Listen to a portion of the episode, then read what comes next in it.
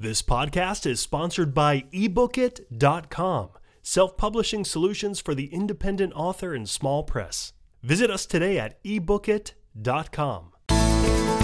Welcome to the Toastmasters Podcast, the official podcast of Toastmasters International. Hello, everybody. This is Greg Gazin. And I'm Ryan Levesque. Ryan, when we were in school, clowning around could get us into a lot of trouble. Yet our guest today has discovered that a clown presence can actually take our presentations to the next level. Ryan, who are we speaking with today? Our guest today is Don Colliver. Don teaches popular public speaking courses internally at Google and around the world and speaks professionally for Fortune 500 companies, including Adobe, Cisco, and Medtronic. Don has performed with the Blue Man Group, toured internationally as a theatrical clown for contemporary circus Spiegelworld, and is listed in the Cirque du Soleil Performer Database. He was the winner of the Toastmaster International District 1 Tall Tales Speech Contest. Don is also the author of the book Wink Transforming Public Speaking with Clown Presence. The January 2023 issue of the Toastmaster magazine includes an article Don wrote called Clowning Around Discover Three Easy Techniques for Adding Some Good Natured Fun to Your Presentation. Joining us from the San Francisco Bay Area in California, welcome Don Colliver. Welcome. Hey guys, thanks so much for having me. It's great to be here. Don, many of our listeners have probably heard this term executive presence that seems to be getting increasing attention over the past few years. Your article introduces a new concept, clown presence. So, so, can you share with us what is clown presence and why would anyone who's not an entertainer want to consider developing it? Absolutely. Uh, I think we need to address the elephant in the room first. When I say clown, most people or many people run screaming for the door. And uh, I, I get that because clowns, you know, in pop culture often are seen as creepy. Uh, and personally, I I find when I grew up and would go to Chuck E. Cheese, which is a a pizza kids restaurant here in the states, there sometimes would be humans walking around in these full outfits with big masks on, and they terrified me as a kid. And I think the reason for that is I couldn't see their face, I couldn't see and understand what they were feeling and how, if they were being honest with me at the moment. I tend to think when people think of clowns and all the white face and all the makeup and costumes, uh, the creepiness is that you can't really see uh, what's going on with uh, that person. And but clown presence is the opposite of that. What I'm talking about is being absolutely present with your audience. And when I say that, I mean listening at every moment. So you can change or pivot your presentation based upon the feedback your audience is giving you. It's entering into a two way conversation with your audience rather than just a one way dump of information. As you're speaking, I'm thinking about clowns, and to me, it, it's this reminders of Stephen King's It, right? Sure. W- what was the name of that clown? Pennywise. Pennywise, Pennywise. yeah, that's right. and then, of course, there's that clown doll there from Poltergeist that just ugh, sends Yes. shivers up my spine. You know, Don, it's interesting because this other stereotype that you were pointing at of the clown with with the red nose, with the big oversized shoes and whatnots. I mean, that's where I typically go to when I hear the word clown rather than the creepy side. But I found it really fascinating as I read through your book to learn the wider historical context for the role of the clown throughout history. Yeah, I think the type of clown that I'm speaking of, or the current iteration that I'm talking about, was kind of, I think the word is codified uh, by a teacher named Jacques Lecoq. Uh, and he realized and started teaching that the clown cannot exist without the audience. Both things are necessary. Like I say about that two way conversation, the structure of a clown bit, as I understand it, is if you go see a clown bit at Cirque du Soleil, the clown attempts something, fails, is vulnerable, attempts again, fails even bigger and more funny, shares, attempts again, fails even bigger, more funny. If you start thinking of like Mr. Bean bits and things, you start to realize, oh, this is always attempts and failures, attempts and failures that are heightening, heightening, heightening. And then kind of the perfect conclusion is the clown backwardly stumbles into some kind of sublime, unintentional, beautiful thing that isn't even what they intended to do. That's a clown bit. But when I talk about clown presence, I'm just talking about the element of being vulnerable, sharing your true self in the moment with the audience and that is going to get the audience more on your side and that's what really relates to toastmasters presentations i think. Well Don speaking of the clown bit one of my favorite stories from your book is when you share your experience the first time you participated in an exercise called save the show. I'd love to have you share that story with us and with our audience. Oh man. Yes. Such a challenging and basic exercise. When I first discovered clown, I was doing a lot of improvisation in Los Angeles, having a great time. And then I saw one improviser give a physical comedy workshop. And every time he would do something funny on the stage in the scene, if we would laugh, he'd look at us, share his joy, and go back to the scene. And somehow, rather than taking me out of the scene, it made me more, it made me laugh harder. And after the workshop, I was like, what was that you were doing? He's like, that was clown. At that same time, a guy named John Gilkey started teaching a class called the Idiot Workshop. He was a very well known Cirque du Soleil clown, and he wrote classic clown bits for various shows for Cirque du Soleil. And I started training with him. And one of his initial tough exercises was this exercise called Save the Show.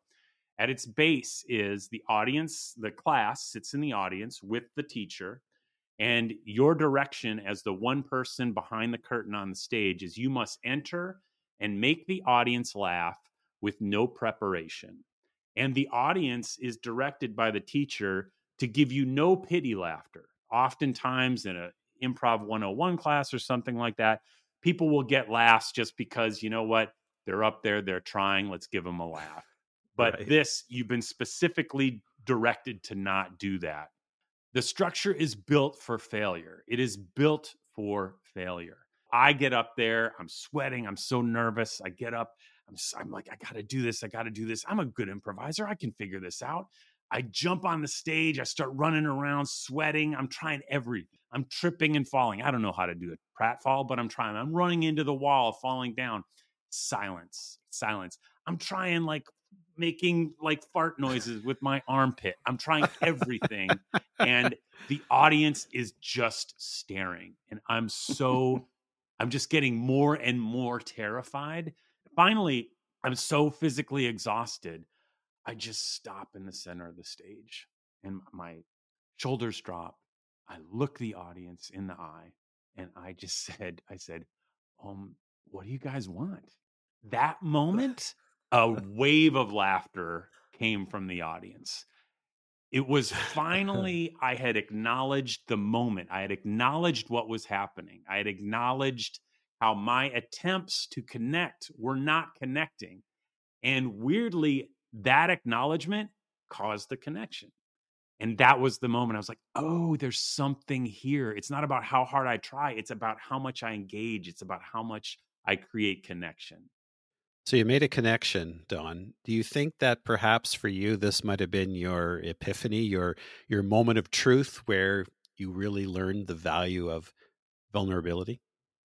I think you're right. I mean, there were multiple turning points, but this was a big one.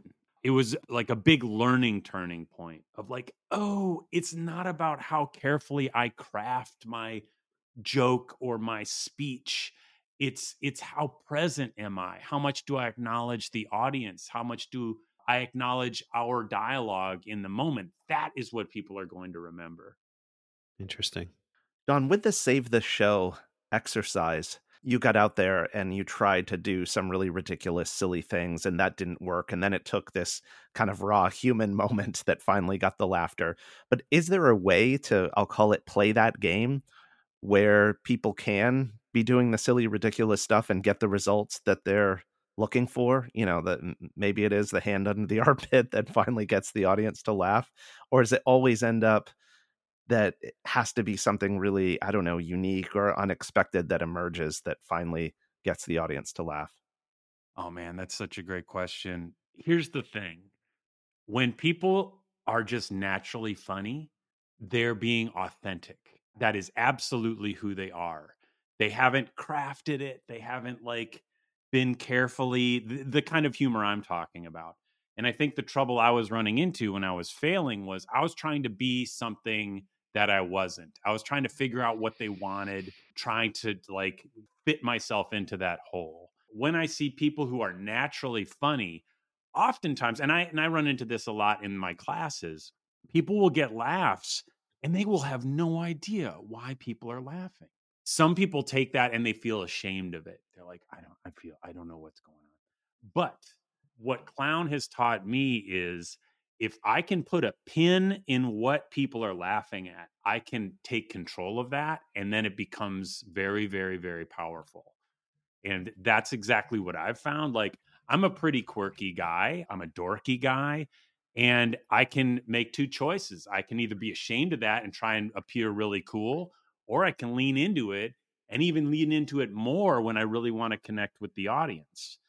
From the specific example of my failure and Save the Show, I learned that acknowledging my failure, acknowledging um, my vulnerability in that moment and how it wasn't working was counterintuitively the thing that got the audience on my side. Some people will have a different thing. Some people trying to be serious will make the audience laugh and they'll be like, oh, this is a great tip. But the only way to realize it is to be put on the spot in a situation like Save the Show. Wow, it's such a vulnerable exercise. I could just imagine it. It must feel like just coming out in the middle of the stage and standing there naked in front of the audience. Like they see everything. yes. Yes. And there's a version of this exercise too, which which is a little more visual that may help your audience like kind of picture it it's where you come out and you stand stock still, far from the audience. You do some kind of a verbal or physical thing to engage the audience. If you get a positive response of some kind of noise, you're allowed to take one step towards the audience. You try it again. If you get nothing, you got to take one step back. Ooh. And it's so interesting. You very quickly realize what the audience wants from you you're like, what do they like that I'm doing? It's not what I thought. It's not when I make knock knock jokes or put my arm on, put my hand under my armpit. They hate that. But it's a great way and it's painful to acknowledge it. But if you can wade through that, you become very, very powerful. That's why I think personal stories are so powerful in presentations. If you can tell a story about a time you learned something that inherently means there was a time you did not know that and you're sharing kind of a a human fallible of your own self and everybody can acknowledge that and people are afraid to acknowledge it and if you're up there brave enough to share it you're going to get the audience on your side you talk about three techniques for incorporating inclusive clown humor into your presentations so can you briefly share those with us sure yeah these are very very high level, simple things to kind of get you going. First, the first one is familiar is funny. And this goes back to, you know, in the in the basics Toastmaster speaking manual, like know your audience, know what your audience relates to, and don't hesitate to relate elements of your uh, presentation to things that are relatable to your audience. I think the example I give in the article is if you're talking about your um, stressful job as a, a, product manager and coordinating kind of herding cats you could say it's kind of like you know our treasurer trying to get people to pay your toastmasters dues or something like that something relating to uh, something the audience shares so that's one easy way now i, I want to say these jokes aren't going to kill it. These jokes will get a smile. These jokes will get people on your side. And that's the point. The second one is I, I think I term it own your groan. That's the classic first joke of many stand-ups is I know what you're thinking. I look like blankety blank blank blank. This where you take the edge off any judgment by acknowledging it about yourself. Say me for example, I look a little bit like Jim Carrey and I act a little bit like an amped up Jim Carrey. That's a lot of energy, right? So I could say like I know what you're thinking. Looks like Jim Carrey had too many cups of coffee today. Something like that. Not great, not hilarious, but it is showing my vulnerability. Dad jokes kind of fall into this same uh, realm. Uh, for folks who don't know what dad jokes are, they're just very punny jokes. Like, let's see, why is no one friends with Dracula? Because he's a pain in the neck. That's a groaner. Like people like, oh my uh, gosh, I can't believe you. Don, how do you know a joke is a dad joke? It becomes apparent. oh, oh. well played, my friend. Well played. Groan. That's a perfect example. You knew that wasn't a perfectly crafted Seinfeldian joke, but you've kind of put yourself as the joke. You're like, look at me. I'm willing to step up here and tell a not great joke. And people are going to kind of laugh at my attempt. And that's very brave. I feel that gets the audience on your side. And lastly, just to wrap up, is playing with pattern. And here's where we get into actual crafted jokes. Normally, I don't recommend this for my students, but if you really want to become a person who does like a tight five at uh, open mic nights, there's a structure to that, and you can get better with practice. I was thinking about own your groan, and I still remember uh, doing some club officer training. And I remember I I gave a joke, and it was like on a Wednesday night. I told this joke, and I got a really good laugh. And then I told the same joke early on a Saturday morning, and I got crickets. And then I said to myself, just innocently, I said, it was funny on Wednesday night. Note to self: do not share this joke if it's before seven thirty in the morning, and that got a laugh. so you said that, and that got the laugh. That got the laugh, and it's like, oh, okay, I'll have to remember that for next time.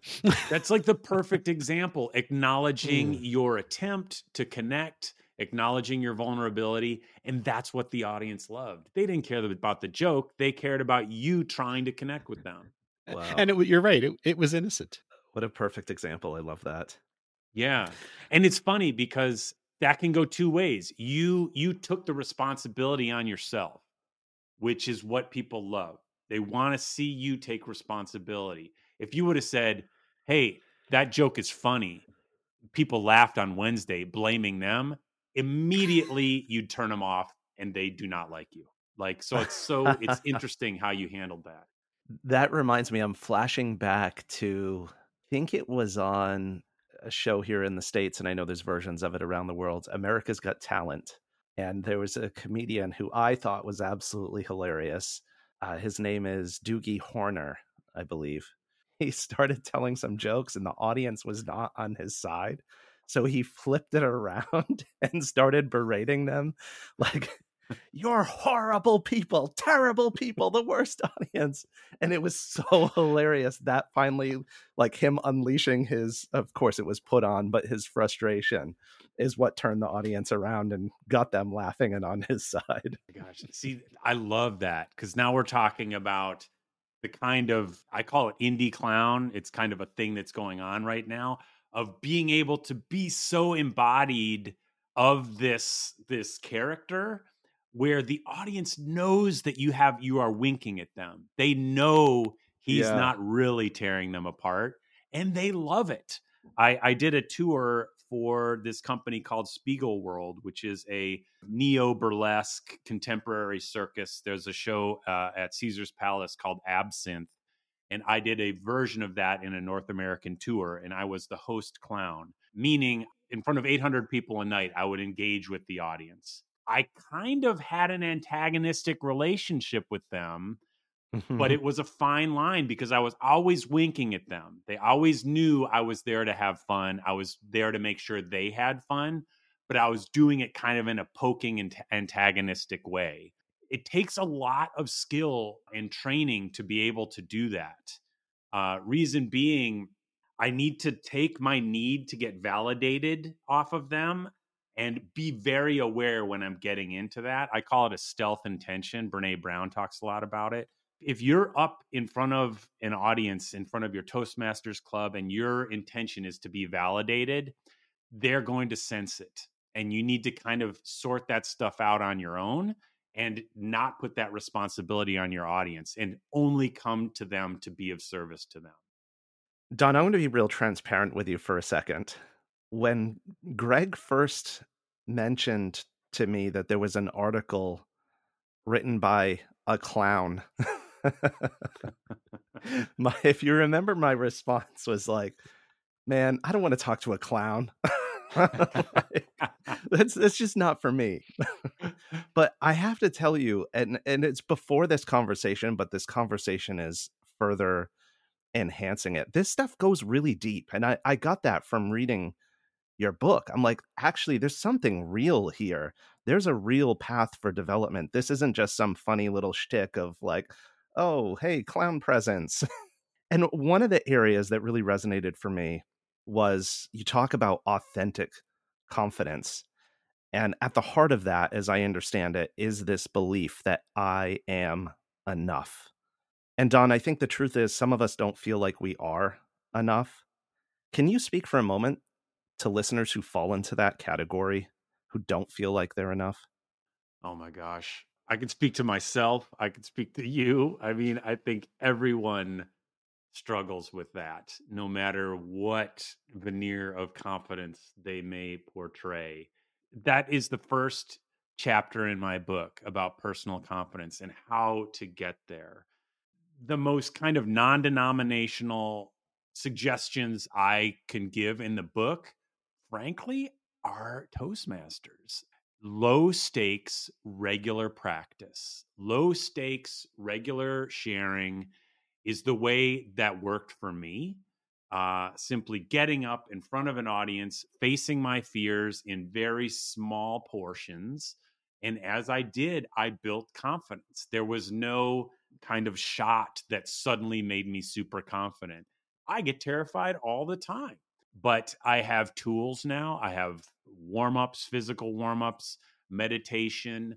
Uh, I have a whole section in my class about dealing with anxiety.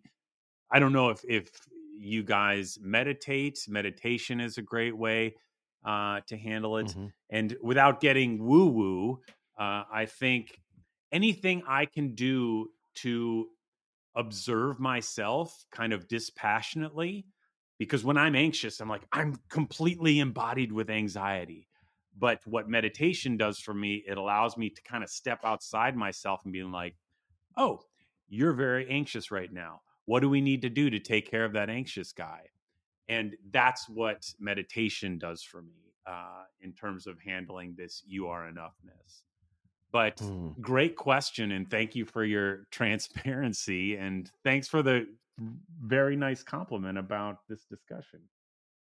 Yeah, I hope that comes across that it comes from admiration that I would share that with you, that I, I really am touched by what you have to share and bring to the world.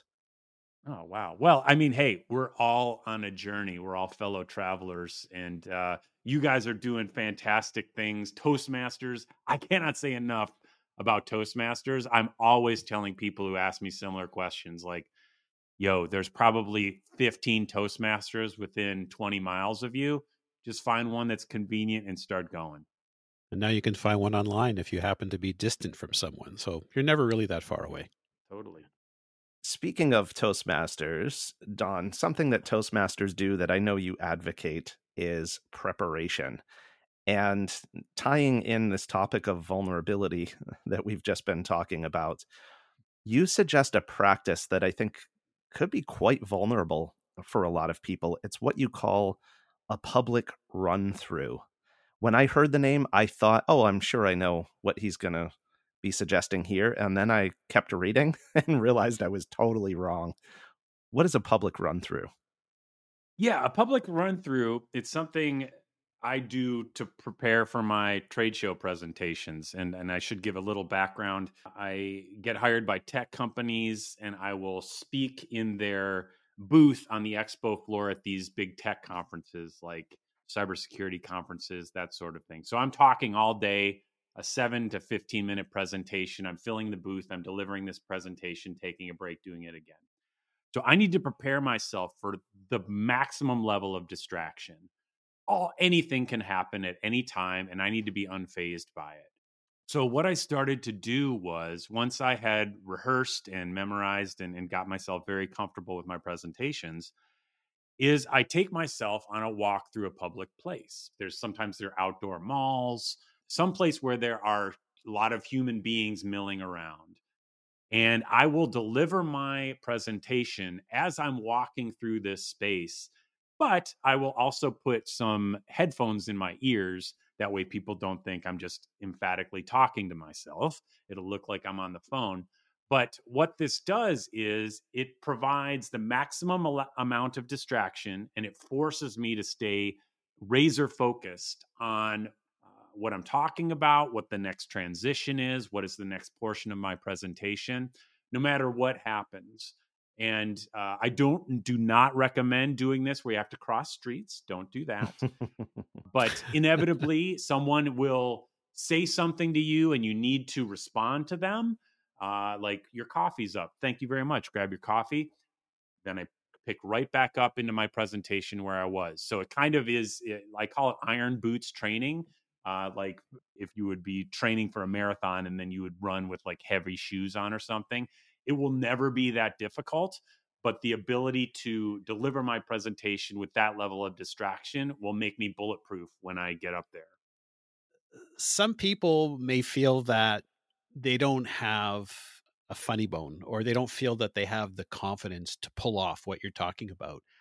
What's one way someone could start to begin to get comfortable with using some of these clown presence type techniques? Great question. I will have to give a tried and true answer. There are many improv classes around the country. There's also many, many online now.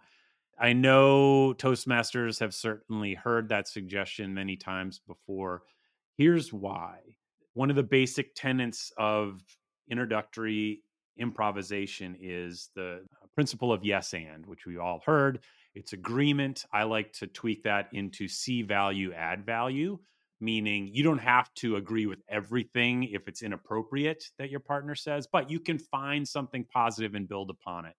What that does for the anxious or nervous speaker who maybe is struggling with being funny, they can drop the need to be funny for a while and just realize that their impulse, their instinct of how to respond to something is more than enough. In fact, it might be better than something that they wrote carefully the night before.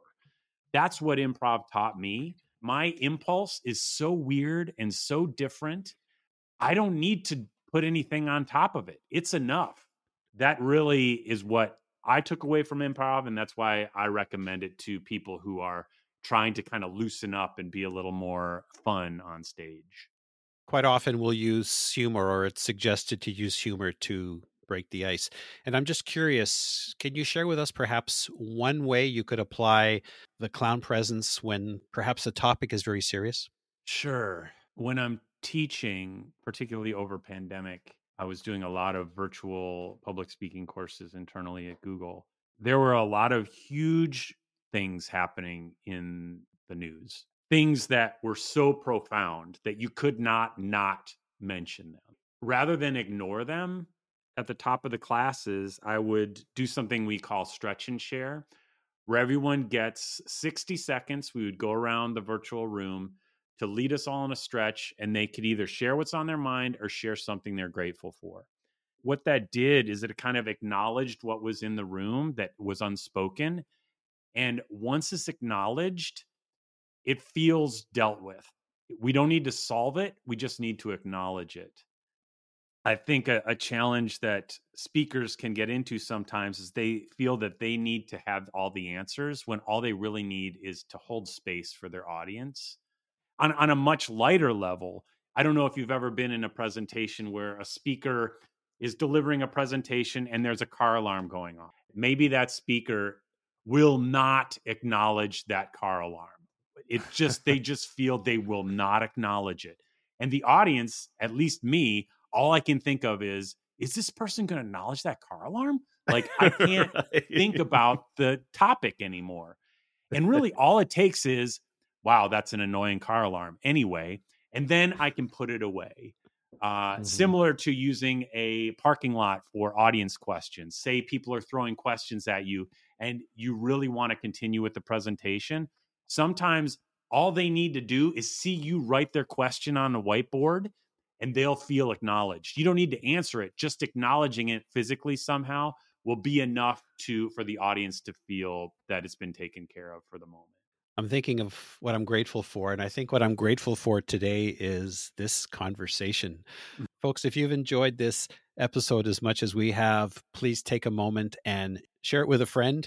You can find the Toastmasters podcast at toastmasterspodcast.com, toastmasters.org, Google, Apple, Spotify, and everywhere you find your podcasts. Ryan.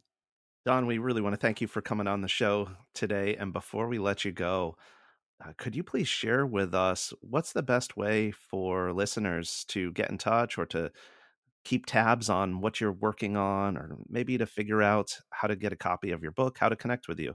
Sure. I primarily interact via LinkedIn, so certainly reach out and connect with me there at Don Colliver. I have an exercise that your audience can use to get better at what I'm talking about in terms of delivering your presentation at the same time as being aware and reacting to your audience. And if you go to doncolliver.com forward slash engage, you can get that for free. If you're interested in the book, Wink Transforming Public Speaking with Clown Presence, just check out Amazon. Fantastic. And we also recommend to our listeners to read your article in the January 2023 issue of the Toastmaster magazine, Clowning Around Discover Three Easy Techniques for Adding Some Good Natured Fun to Your Presentation. Don, thanks for clowning around with us today. It's been a real pleasure. Thanks so much, guys. Really appreciate it.